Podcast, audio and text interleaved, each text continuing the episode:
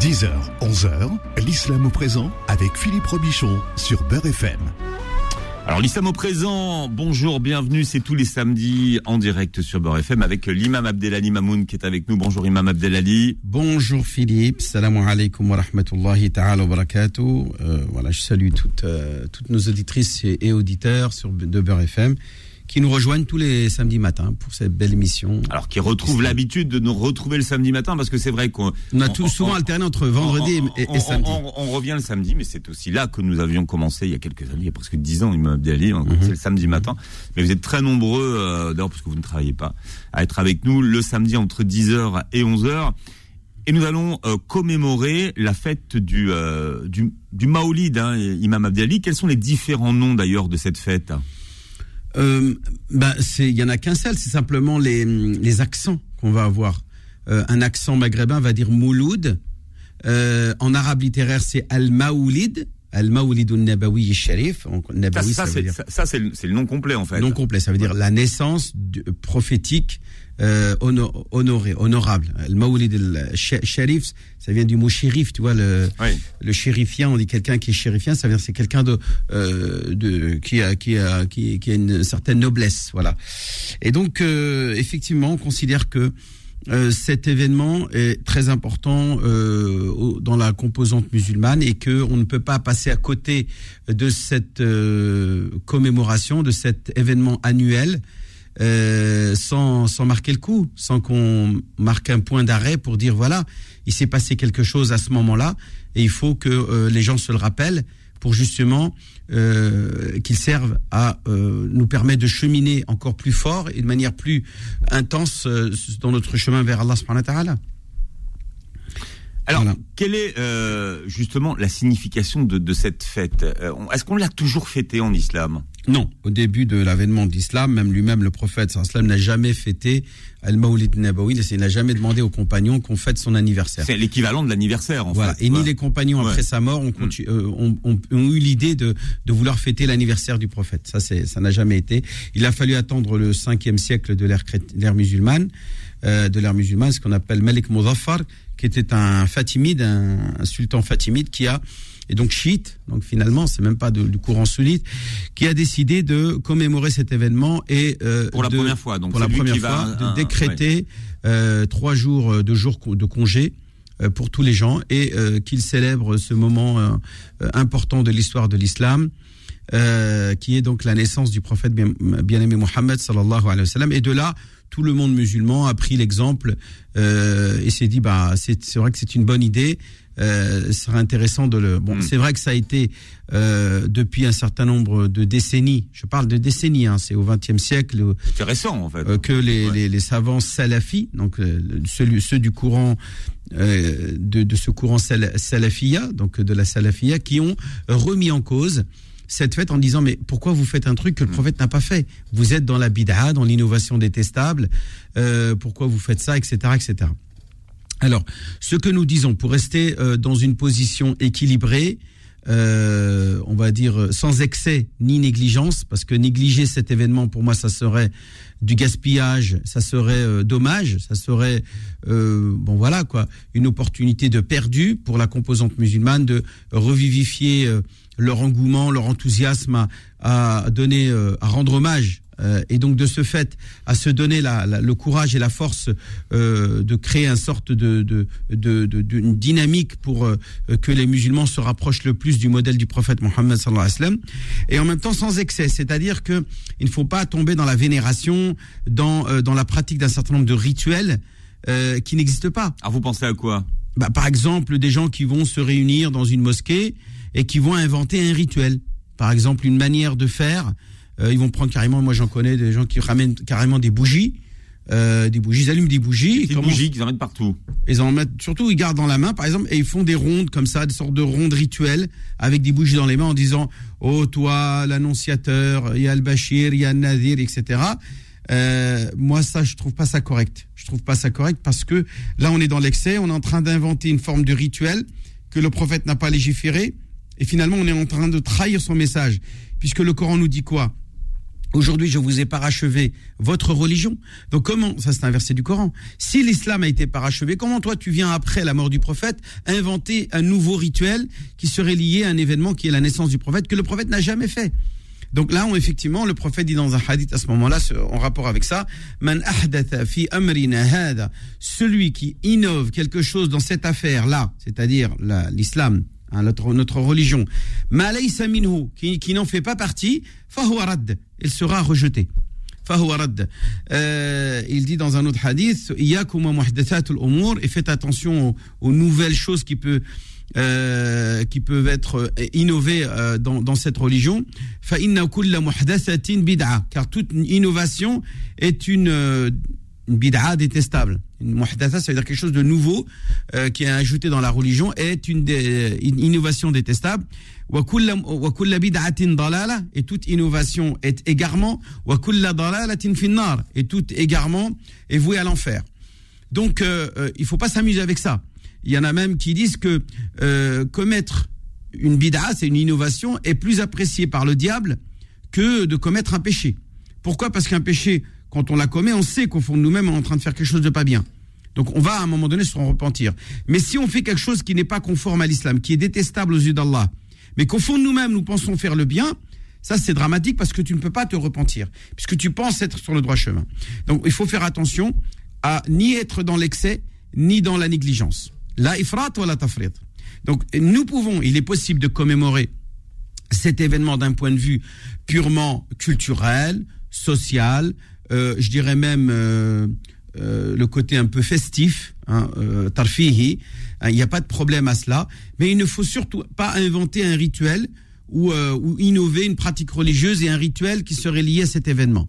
comme on le fait, parce que l'islam est une religion qui vient limiter les rites pas les, les, les, les, les manifestations euh, scientifiques, culturelles, historiques, etc., comme on fêterait par exemple le 14 juillet avec des feux d'artifice, ou, euh, ou un anniversaire de quelqu'un qui est né telle date, on va lui faire un gâteau pour, et, lui, lui, lui montrer notre, notre amour et nos, nos, sentiments de, euh, de, de, de, lien qui nous lie avec lui.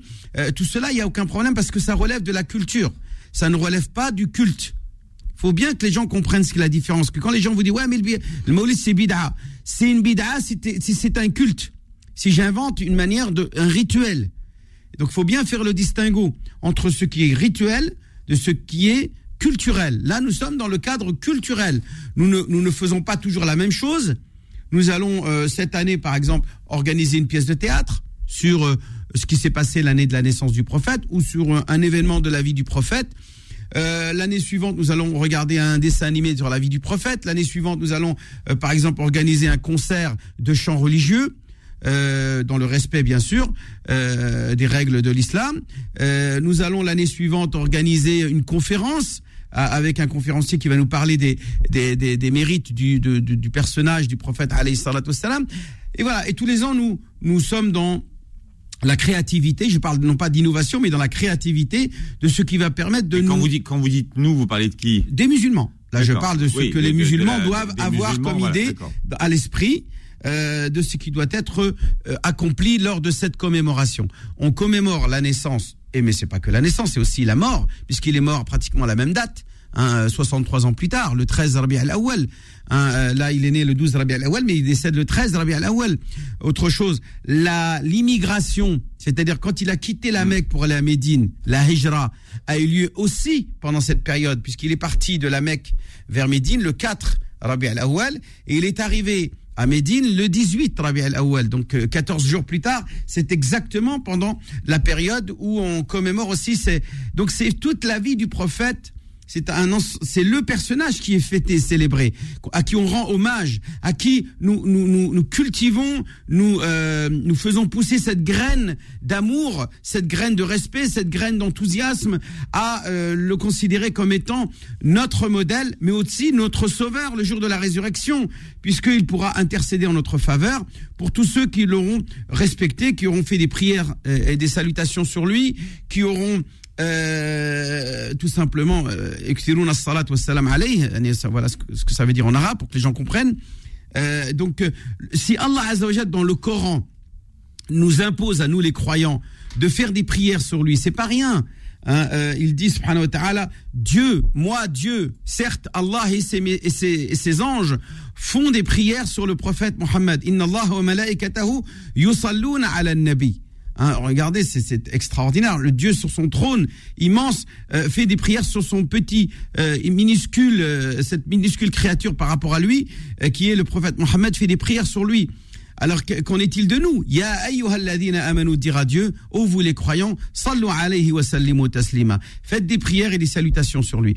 Donc à partir de là, le croyant est engagé à se dire voilà, je suis musulman parce que aussi parce que je crois en Dieu, parce que je prononce l'attestation ou les deux attestations de foi qu'il n'y a de Dieu qu'Allah et j'atteste avec cela que Mohammed. Mohammed sallallahu alayhi wa ne, peut, euh, ne, ne, il n'est possible d'adorer Allah que de que quand on associe à, au nom d'Allah le, le, le, messager d'Allah subhanahu wa ta'ala. Euh, regarde, le adhan, on dit ashhadu an la je témoigne qu'il n'y a de Dieu qu'Allah, mais tout de suite derrière je témoigne que Mohammed est le, messager de Dieu.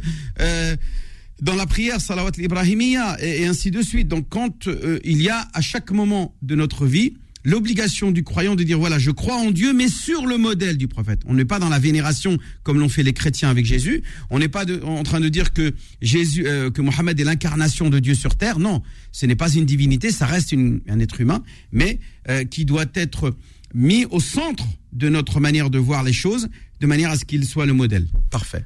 Imam Abdelali, euh, quels sont les miracles qui sont rapportés de la naissance du prophète? Alors il y a bien entendu toute une multitude de, de, de miracles que ils ont un nom ces miracles? En fait on ça a un nom? oui on appelle ça al mu'jizat le terme al mu'jizat signifie miracle réservé aux prophètes au, au, pluriel. On peut dire les prophètes. Au, oui. Au pluriel, voilà. Ouais. Donc, euh, on ne peut pas. On, on, il est possible de parler. Mais quand il s'agit euh, des autres personnages, des autres êtres humains qui ne sont pas des prophètes, on va utiliser le terme karamat, c'est-à-dire des dons qu'Allah a accordé des dons surnaturels que Dieu parfois peut accorder à certains de ces, euh, de ces créatures qu'il aime beaucoup mais qui n'a pas réservé le statut de prophète. Alors qu'on va dire donc mu'jizat pour un prophète et on va dire karamat pour les awliya, pour les saints, pour les gens qui ont un statut de, de, de personnage préféré.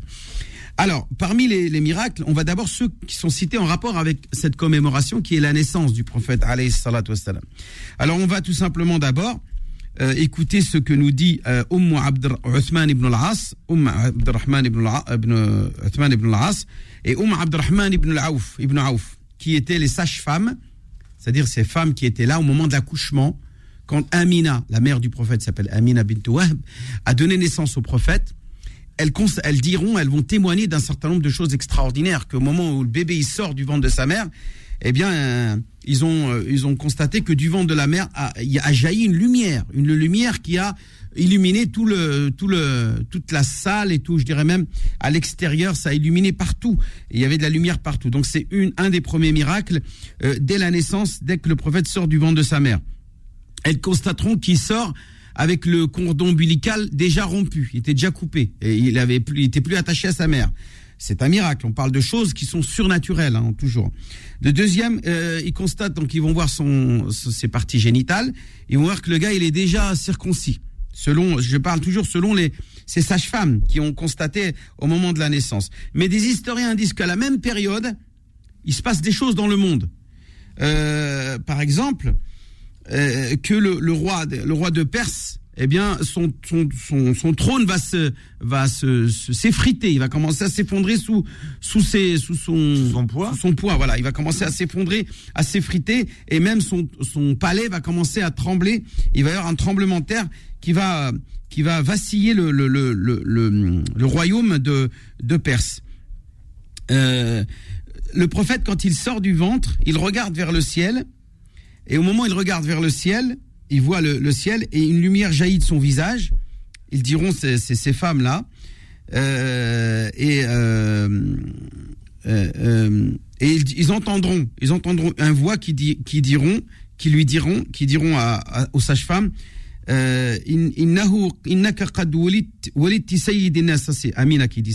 as donné naissance au Seigneur des gens. Appelle-le Donne-lui comme prénom Muhammad sallallahu alayhi wa sallam wa ali. Wa ati bihi Muttalib. Et apporte-le auprès de, ton, son grand-père Abdel Muttalib ilay, puisque son père est décédé au moment de sa naissance. Abdullah est déjà décédé. Hein. On parle du père du prophète Mohammed sallallahu alayhi wa sallam. Sa mère mourra euh, six ans après sa naissance. Donc c'est vrai, vraiment un orphelin dès son plus bas âge. C'est pour ça que le prophète était particulièrement, euh, euh, on va dire, euh, attentionné quant au, au, au sort que peut euh, avoir un, un orphelin et à la récompense que peut avoir quelqu'un qui prend en charge un orphelin, parce que lui-même a vécu ce, ce moment douloureux de, de, de la perte de, de son père et de sa mère. Alors, on, on- on va marquer une pause, hein, Imam Abdelali. On, on va continuer à parler des miracles hein, lors de, de la naissance du prophète. Je rappelle que euh, si vous voulez rejoindre la conversation, si vous avez des questions à poser à l'imam Abdelali euh, Mamoun, c'est très simple. Vous nous appelez au 01 53 48 3000. 01 53 48 3000. C'est- L'islam au présent revient dans un instant. Beurre FM, 10h, 11h, l'islam au présent avec Philippe Robichon. Voilà, l'islam au présent le samedi entre 10h et 11h avec l'imam Abdelali euh, Mamoun. On est en train de parler de la reprise euh, des vols à destination de la Mecque, hein, puisque les premiers pèlerins sont en train d'arriver en Arabie euh, Saoudite, imam Abdelali. Tout à fait. Qu'est-ce qu'on sait à l'heure actuelle là, de l'organisation des Omra Bah, euh, ce qu'on apprend, c'est que les, les, autorités saoudiennes ont commencé à lâcher du lest, comme quant aux conditions sanitaires. Il y a moins de restrictions. Il y a de plus en plus de monde qui peuvent euh, se, se- ça, on va dire, se, se regrouper autour de dans les lieux saints, donc notamment autour de la Kaaba, etc., dans la Masjid al-Haram et à la mosquée du prophète Mohammed à Médine.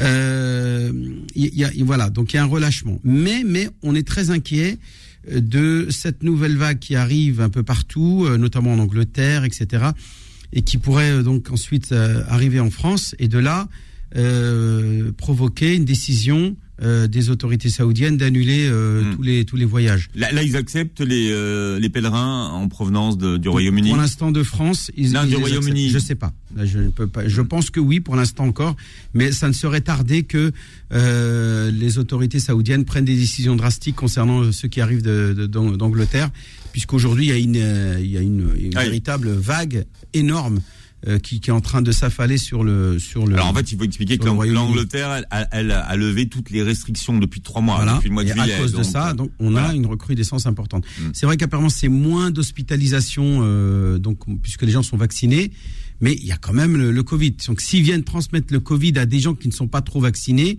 euh, sur le territoire saoudien, là ça va causer problème. Les aujourd'hui, ce qui va être, ce qui est assez, le relâchement se fait du fait que ils acceptent surtout les gens qui sont bien vaccinés, qui ont bien leur leur, leur double leur double vaccination, c'est-à-dire qu'ils sont, euh, ils ont le schéma. euh, C'est ça, comment on dit, Philippe, le Schéma vaccinal. schéma vaccinal. Voilà, le schéma, schéma Schéma vaccinal, complet. soit voilà complet. C'est-à-dire qu'ils sont soit ont été atteints du Covid avec une vaccination, ou qui ont les deux euh, les deux vaccinations à jour. Donc, ils sont titulaires du pass sanitaire. Donc, ceux-là n'ont pas de difficulté à se rendre à la Mecque pour l'instant, Hmm. mais on est quand même assez inquiet parce que les agences qui doivent réserver, payer les billets d'avion, payer les, les hôtels, etc. Si demain l'Arabie Saoudite dit stop, on arrête, les pèlerins ne partent pas. Ah oui, c'est ça. euh, On en parlait la semaine voilà, dernière. Ils ont hein, peur. Des, des, des, des, des mesures Parce que c'est des sécuritaires. mais- pertes, c'est des pertes sèches. Il faut comprendre que derrière, ce sont des faillites du- de, de, de- d'agences. Tout ça à cause d'une décision, parce que bon, ils sont obligés de prendre des décisions. Et donc là, il y en a quelques-unes qui sont courageuses. Je citerai pas les noms, hein, des agences qui ont commencé à envoyer des pèlerins, mais euh, s'ils continuent en- en- sans s'inquiéter, ils pourraient euh, avoir le, danger euh, qu'une décision des autorités euh, soit prise et interdise l'accès des pèlerins à, la Mecque et donc à l'Arabie tout simplement et, et qu'ils puissent voyager dans, des voyages, dans des trajets euh, Mm. euh, avec l'Arabie Saoudite. Donc euh, là, on est très euh, très frileux. Il y a une inquiétude et voilà. Donc moi-même, euh, pour l'instant, mes pèlerins ils commencent à, à s'inscrire, donc et je les ai inscrits. Euh, je, pour l'instant, je ne, ne, ne, prends aucune euh, je leur dis de ne rien verser à l'agence en matière de, de, de, frais de, voyage, euh, je de manière à ce qu'il n'y ait pas de risque financier derrière. Pour l'instant, ce ne sont que des démarches administratives, on récupère les passeports, etc. Mais euh, on ne prend en- pas d'argent pour éviter euh, à ce que euh, l'agence fasse n'importe quoi avec, et puis demain on ne puisse pas rembourser les pèlerins s'il se passe quelque chose. Donc moi, j'attends, j'attends de voir un peu. D'ici novembre, ça va un petit peu euh, s'éclaircir.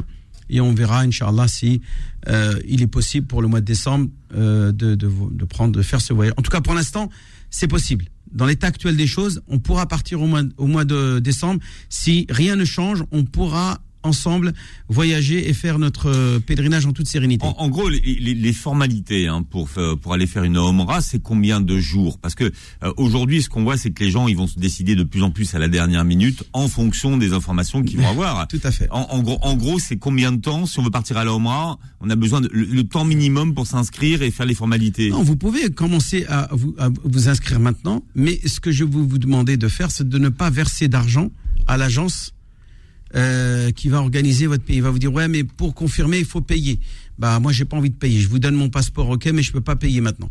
Je sais pas ce qui va se passer d'ici. Euh, là c'est trop tôt. Du moins ceux qui veulent partir au mois de décembre. Par contre ceux qui vont partir la semaine prochaine, oui, bien, sûr, qu'il faut payer. Euh, vous allez pas vous amuser à, à dire non, moi je, je donnerai l'argent que la veille. C'est pas possible. Lui il doit payer les, il doit, il doit payer vos les prestataires, les prestataires, euh, voyages, etc. L'avion et tout ce qui va avec. Mais si c'est payé deux mois avant, non, on ne paye pas deux mois avant. Là on est euh, le 16 euh, euh, octobre. Voilà. Si je pars le 20 décembre, c'est dans deux mois. Je peux pas m'amuser maintenant à demander aux pèlerins de donner de l'argent à l'agence pour après pour une quelque chose qui est incertain et qui va surtout se retourner contre lui et sur moi et contre moi aussi. Alors nous avons Selma qui est avec nous au 01 53 48 3000. Selma, bienvenue. Oui, bonjour à tout le monde. Bonjour Selma. Salam alaikum. Allah yibarak fik, marhaban. Euh, c'est juste une question à vous poser. Moi, je voulais faire l'Umrah, et, mais je porte pas le hijab.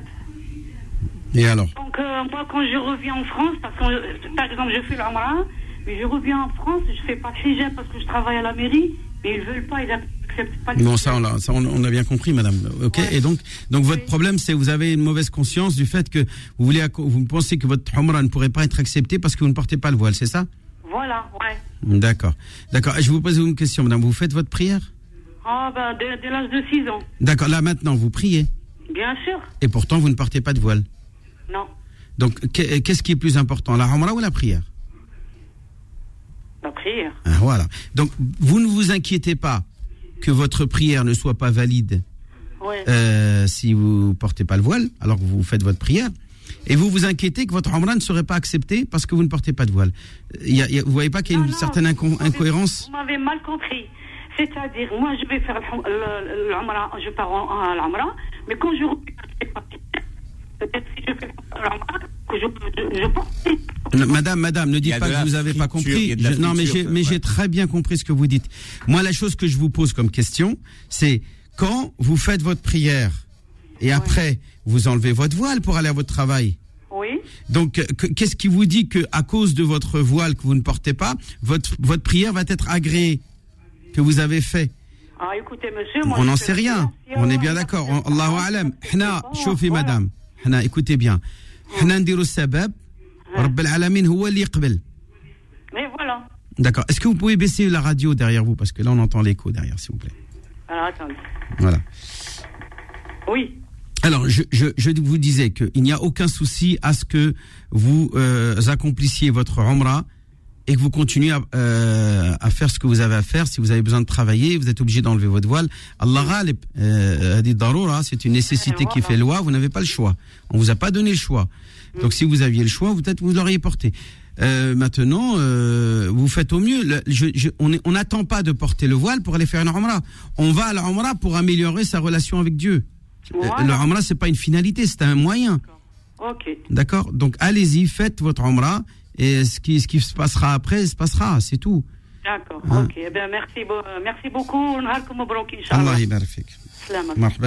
Merci Selma pour votre question. On était en train d'évoquer Imam Abdelali les miracles lors de la naissance euh, du prophète. Quels sont les autres euh, miracles auxquels on a assisté Déjà au moment de la naissance du prophète, euh, comme je disais, le, le, trône de, de Kisra, le, du, du, roi, du roi des l'empereur des Perses, a commencé à s'effondrer et même son palais a commencé à s'effondrer, à s'effriter. Hein, et, et, il y a eu d'autres euh, par exemple, que le, feu, parce qu'ils vénéraient les feux, donc ils avaient construit des sortes de, temples euh, consacrés à la vénération du feu.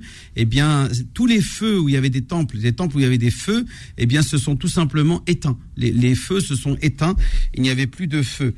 Euh, il est dit aussi que le,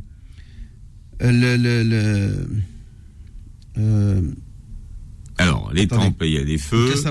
Kisra, d'accord euh, les, les, les, les, statuettes, les statues qui, qui, étaient autour de la Kaaba, il y en avait 360, d'un seul coup se sont tous basculées sur elles-mêmes, euh, sur, la sur le nez. C'est-à-dire elles, sont, elles ont basculé, elles sont tombées, euh, sont tombées toutes d'un seul coup sur, leur, sur, le, sur le nez et elles se sont effondrées sur elles-mêmes. Euh, donc euh, voilà, et, euh, et, et, comme je disais, euh, euh, il y a aussi Jafet euh, Sawa, euh, il y a eu un fleuve, une, une, sorte de un lac ou un étang qui s'est complètement vidé de son eau. Qui, se trouve donc en Irak. Et, il, est dit qu'il n'y a pas un lit ou un trône qui ne s'est pas lui aussi euh, cassé, qui s'est pas, euh, dire, détruit. Et il est dit aussi que tous les, euh, tous les, euh, les kahana, c'est-à-dire les, ceux qui pratiquaient la voyance, le charlatanisme, la sorcellerie, etc., ont, été aussi à ce moment-là dans l'incapacité de, faire quoi que ce soit. Euh, ils ne pouvaient plus euh, pratiquer leur sorcellerie, euh, elle ne fonctionnait pas, elle ne marchait pas. Alors, donc, tout ce qui était source d'égarement, d'éloignement, Iblis, il est dit que lui-même ne pouvait plus monter au ciel, il était bloqué à un certain endroit, etc. Donc, au moment de la naissance du prophète, il s'est passé des choses extraordinaires qui, euh, qui, qui, qui, étaient les, donc prémonitoires de l'avènement de, l'avènement de la vérité, de la lumière de Dieu sur la, sur la terre. Euh, voilà, voilà quelques miracles au moment de sa naissance, bien sûr, tout au long de sa vie. Après, il y a eu des miracles. Hein, la lune qui s'est fendue, on a euh, le fait que euh, il a mis sa main dans, dans un récipient. Attendez, l'histoire de la lune qui s'est fendue, qu'est-ce que c'est? Ouais. dit le Coran. Hein, euh, la, la, la, fin des temps est arrivée et la lune s'est fendue. C'est un verset du Coran. Et c'est passé à l'époque du prophète, là encore, où à l'époque du prophète, un, un homme l'a défié, il a dit, mais si tu es vraiment un prophète, prouve-nous-le, prouve-nous-le, et euh, fais en sorte que la, la lune se fende. Et euh, à l'époque du prophète, d'après des témoignages, ils ont vu la lune se fendre, ils l'ont vu, il y avait en vision de la lune fendue dans le ciel. Euh, voilà, ça c'est des, des, miracles extraordinaires. Il y en a eu d'autres. Euh, tout le monde a entendu aussi cette souche qu'au moment où le prophète s'est séparé de sa souche dans, sur laquelle il montait pour faire son sermon, a commencé à pleurer devant tout le monde. On entendait le, les gémissements de la, de la, de la. Euh, donc plein de compagnons ont témoigné qu'ils avaient entendu la souche pleurer hein, au moment où le prophète s'est séparé d'elle. Au moment où il a mis sa main dans l'eau, l'eau n'a cessé de, de, de, de couler de, de ce récipient, de cette jarre dans lequel il avait mis sa main, alors qu'ils étaient en manque d'eau, ils n'avaient pas d'eau et la jarre a continué à donner, à donner, à donner, malgré que euh, euh, les gens euh, buvaient, buvaient, n'arrêtaient de, et ne cessaient de boire de cette eau, de cette eau-là dans lequel le prophète avait mis sa main. Donc il y a eu plein, plein, j'en passerai des meilleurs, énormément d'événements qui sont se passés à l'époque du prophète qui ont été des moments miraculeux.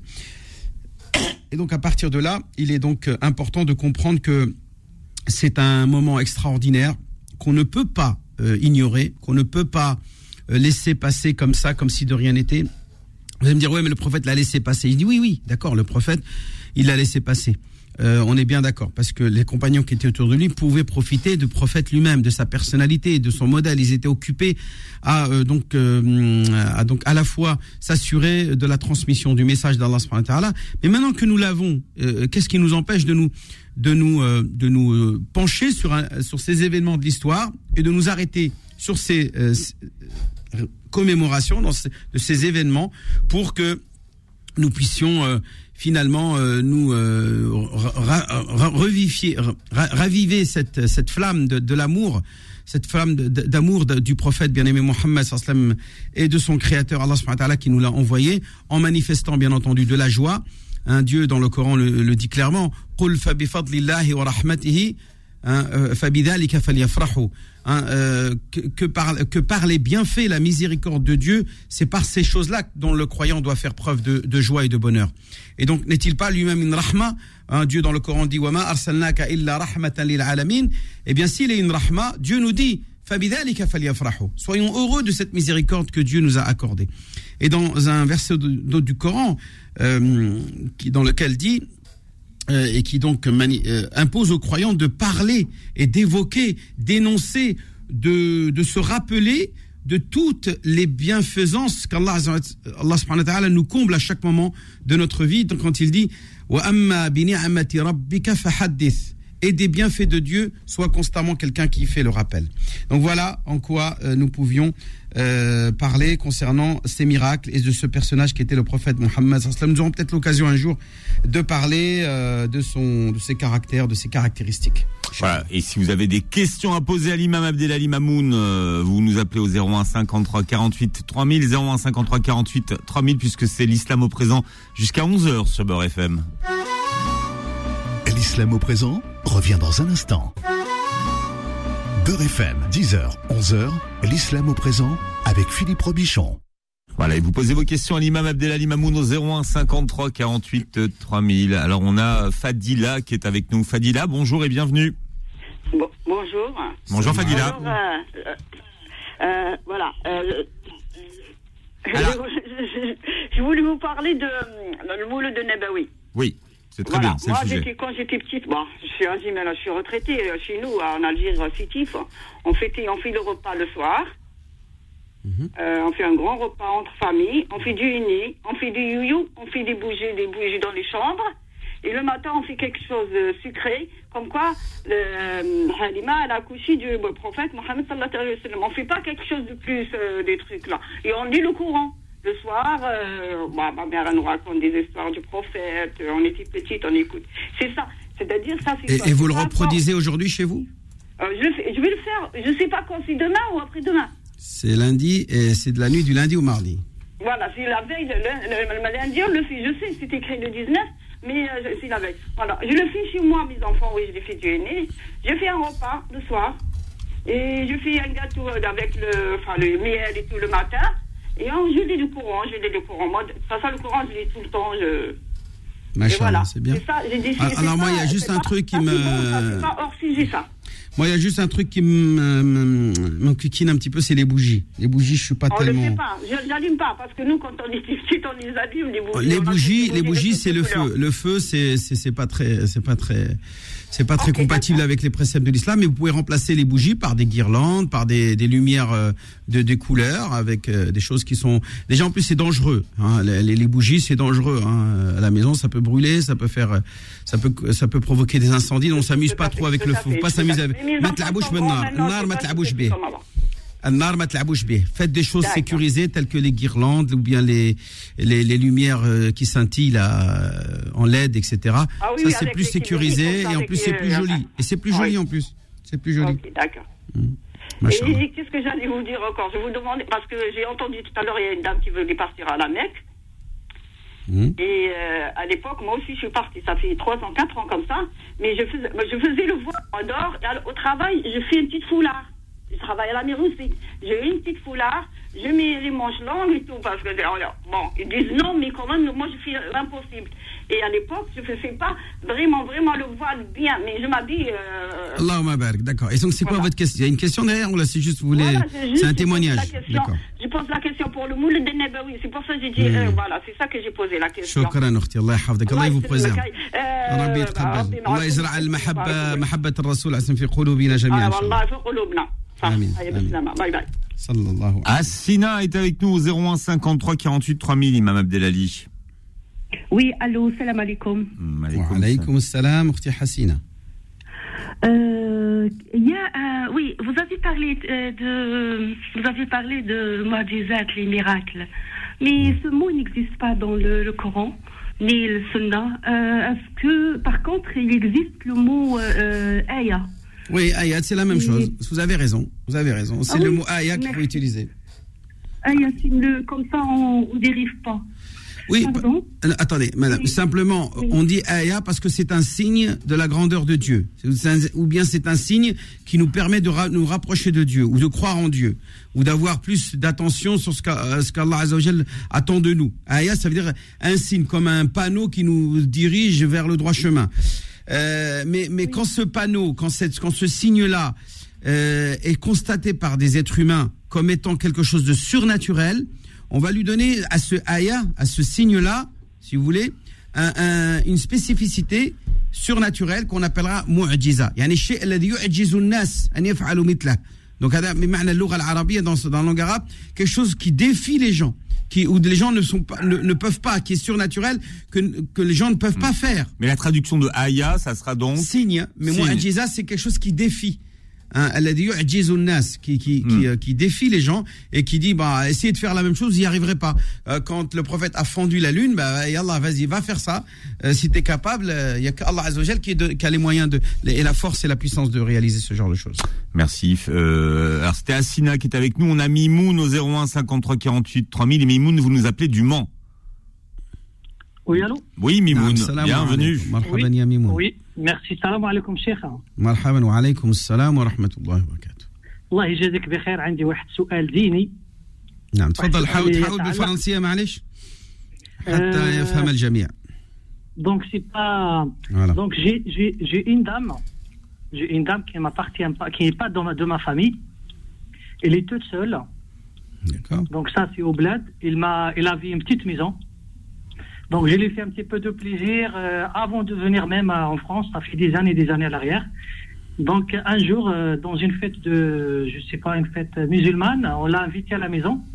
Mhm. Il m'a dit, écoute, euh, écoute Mimoun, je vais euh, te donner la maison. On va faire un acte de, de vente. Et moi, je suis dans ma petite maison jusqu'à la mort et après, la maison t'appartient. Oui, donc c'est euh, c'est une petite, donc c'est une petite maison à la campagne, c'est un testament. Voilà. Un testament. Donc c'est le- pas une vente. C'est une vente ou un testament. Non, il m'a dit, on va faire sur l'acte comme quoi tu c'est vendu, mais parce que il y a des, des gens qui, qui peuvent euh, venir pour euh, demander le. Donc ce n'est pas Elle, un elle testament. Officiellement, d'un point de vue administratif, c'est une, Voilà. euh, une- un transfert de propriété. Vous- elle Voilà, n'était- elle plus simplement, elle a demandé le droit d'usufruit, c'est-à-dire le, droit- le droit de rester dans cette maison jusqu'à sa mort. C'est ça Voilà, il m'a dit, moi, tant que je suis vivant, je suis dans la maison. Une fois si je suis décidé, donc la maison t'appartient. Là, il est décidé. Moi, comme j'étais ici en France, donc il est décidé. Je l'ai pas vu et tout. Et là, qu'est-ce que je fais, imam? Moi, je veux bien euh, le, le prix de sa maison. Est-ce que j'ai le droit de la vendre? Et, je fais des démonies comme ça pour elle. Alors, juste une chose. Cette dame-là, est-ce qu'elle avait des héritiers? Non, il n'y a rien. Il n'y a rien. Aucun héritier? Elle est venue autre, euh, d'une autre ville, on ne connaît pas, dans des montagnes et tout. Donc, Donc il n'y a ni frère, ni parents, ni cousins, ni tante, ni rien. Rien. Il y a Personne. quelqu'un, il y a quelqu'un de là, de ça, il y a quelqu'un, je sais pas qu'est-ce que, il y a quelqu'un dans le village, mais elle, ne veut pas passer la maison à cette, à, à cette personne-là. Oui, m'a mais attends, mais elle est qui cette Elle est qui cette personne? Elle quel, quel niveau de, de, de, de, de membres de sa famille Non, il n'y a pas de parenté. Il n'y a pas de parenté. Il n'y a pas, a pas de parenté. Cette maison t'appartient pleinement. Elle est à toi. Et tu n'as ni à faire sadaqa euh, de, la maison, ni rien du tout. C'est ta maison. C'est ton bien. Euh, si tu veux faire une sadaqa, c'est un bienfait. Mais est-ce que c'est obligatoire Non. Tu peux la garder, cette maison. Il n'y a aucun problème. Il n'y a pas de culpabilité à avoir. Il n'y a pas de culpabilité à avoir ou te donner bonne conscience en faisant une sadaqa euh, sous prétexte que tu aurais abusé de cette femme-là. Non. Elle a, elle a souhaité que cette maison t'appartienne après sa mort. Il n'y a aucun problème. Déjà, elle t'appartenait avant sa mort. Puisque vous avez procédé à un, transfert notarié. Vous avez un transfert, un, un acte notarié. Oui, on a un acte, oui, un, acte, un acte de, notaire. t'as le qadi Voilà. توثيق. C'est pas notaire, c'est Adoul. Voilà. à l'époque, هدول c'était هدول Adoul. التوثيق voilà. Mais là, non, mais il y a moi, quand même la j'ai- signature du qadi توثيق, ce qu'on appelle Ouais, le ouais, notaire. moi, j'ai rentré, j'ai rentré une personne pour l'amour d'Allah qui est pour habiter gratuitement avec ses enfants qui est venu lui aussi de Mhm. loin, donc il n'a pas de maison. Et donc euh, là, ce monsieur-là, il est intéressé pour l'acheter. Moi, j'ai pensé, si je la vends, euh, comment je, est-ce que je peux faire euh, sadaqa pour elle? Parce que je veux Tu bien. peux donner une partie, tu as le droit de donner. Tu peux faire une sadaqa avec ton argent avec le, ou avec l'argent de la vente de la maison. Tu as le droit de la vendre, tu as le droit de ne pas la vendre, tu as tous les droits. Akhoya Al-Karim, là, là-dessus, il y a totale liberté, il y a aucune contrainte là-dessus.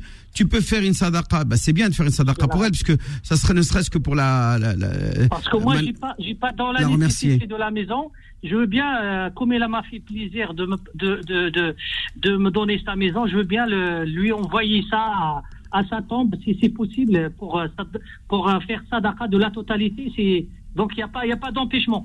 Non, il n'y a ni empêchement ni obligation. D'accord. Tu as compris, Yanni Ni tu es obligé de faire ça, tu peux garder la maison purement et simplement et rien faire, ou tu as تصدق euh, فأنت هذا الأجر لك ولها. يعني euh, نعم. ولك الأجر ولها الأجر. أنا- أنا à toi la أنا- récompense et à elle aussi. انا يا شيخ يا شيخ بكل صراحه حدرت فيها لو بليزير ولا كونفيونس et je l'ai pas rendu grand service parce que moi j'ai passé ici 25 ans et elle elle est, elle est décidée dans des cas dans des dans des états un petit peu très très très très mauvais et là ça me fait mal au cœur parce que elle m'a donné la maison et n'a pas profité de, de mes biens pour elle donc je veux bien la faire Ah, les- tu- les- après sa mort, tu vas faire quelque chose de bien. Ben fais-le, Khoyal Karim. On peut plus rester longtemps avec toi, mais ouais, si tu as envie de faire quelque chose, vas-y, Khoyal. Allah alik. ok khair. Hayab salam. Merci Mimoun pour votre question, Imam Abdelali. On vous retrouve la semaine prochaine. Euh, votre numéro de téléphone pour tous ceux qui voudraient vous poser euh, des questions. Vous organisez, hein Oui, la fête du Maoulid. Je, je répète, ceux qui veulent participer à la fête du Maoulid que l'on organise à Alfortville, euh, sur la Seine, c'est sur une péniche euh, au milieu de la Seine, donc c'est c'est assez romantique, assez agréable. Euh, on est sur l'eau, euh, une fête, euh, on va dire une fête de la, la commémoration de la naissance du prophète, avec des anachides, avec euh, des, des- du théâtre, des concours, des conférences de Ali Habibi sur euh, la complicité dans le couple à travers le modèle du prophète Mohammed. Donc ceux qui veulent participer à cette il y a et plein d'autres choses hein, euh, un défilé de mode etc donc voilà Euh, vous m'appelez au 06 29 25 35 00 06 29 25 35 00 c'est aussi ce numéro là pour la Umrah Inch'Allah La Umrah du mois de la semaine prochaine, Imam Abdelali. Retrouvez l'islam au présent tous les vendredis de 10h à 11h et en podcast sur beurrefm.net et l'appli Beurrefm.